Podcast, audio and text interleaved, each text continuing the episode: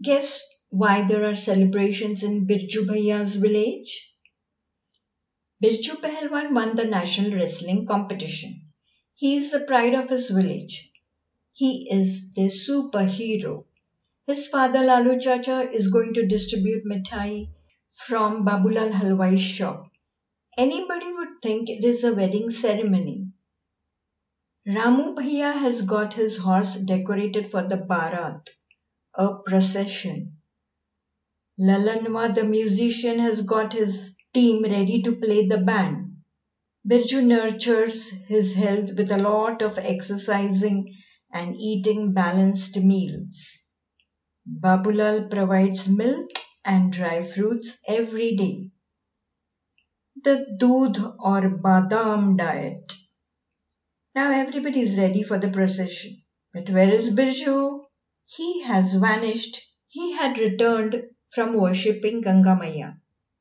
He drank some water from the sacred river, as was the tradition. It was considered sacred by all the villagers. Jamuna Mausi finally revealed the secret.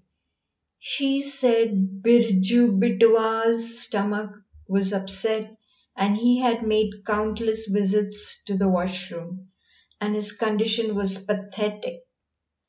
Their superhero looked like a mouse. They summoned the village doctor who came with a toolbox of jadi booties, the term for his medicines. After some time, Birju felt a little relieved. Then some wise elderly man got a brilliant idea. Why not give him a dose of Ganga Maiya's water to ward off the evil spirit? That is what they believed. I panicked. I began to warn him in all sorts of ways. I yelled and roared.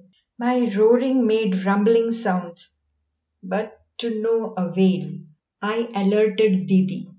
I am the small intestine, and Didi, my sister, is the big intestine. We together make the intestinal tract. We are Birju's kitchen, a food processing unit. After Birju consumes food, I convert it into acceptable components for his bloodstream.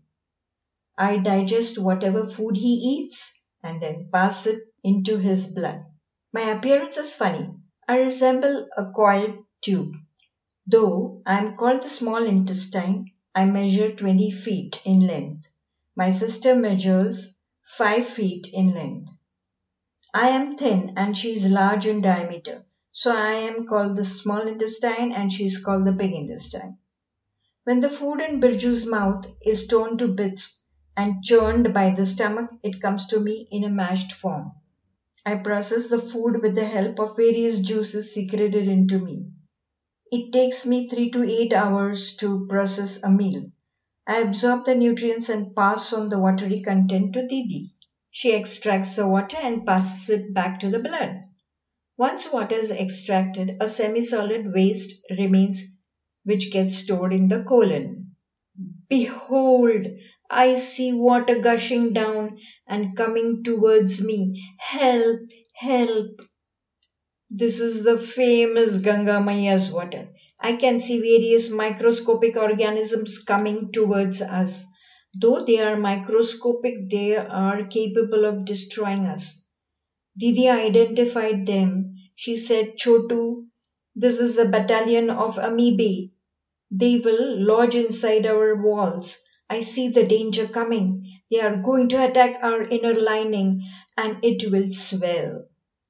My innermost layer is velvety red in color. It has finger like projections on my inner walls. They are the villi. I am white in color from the outside. The villi take processed food from my contents and put it into circulation throughout his body. Inside, there are smooth muscles which cause slow movement in one direction. This movement is called peristalsis.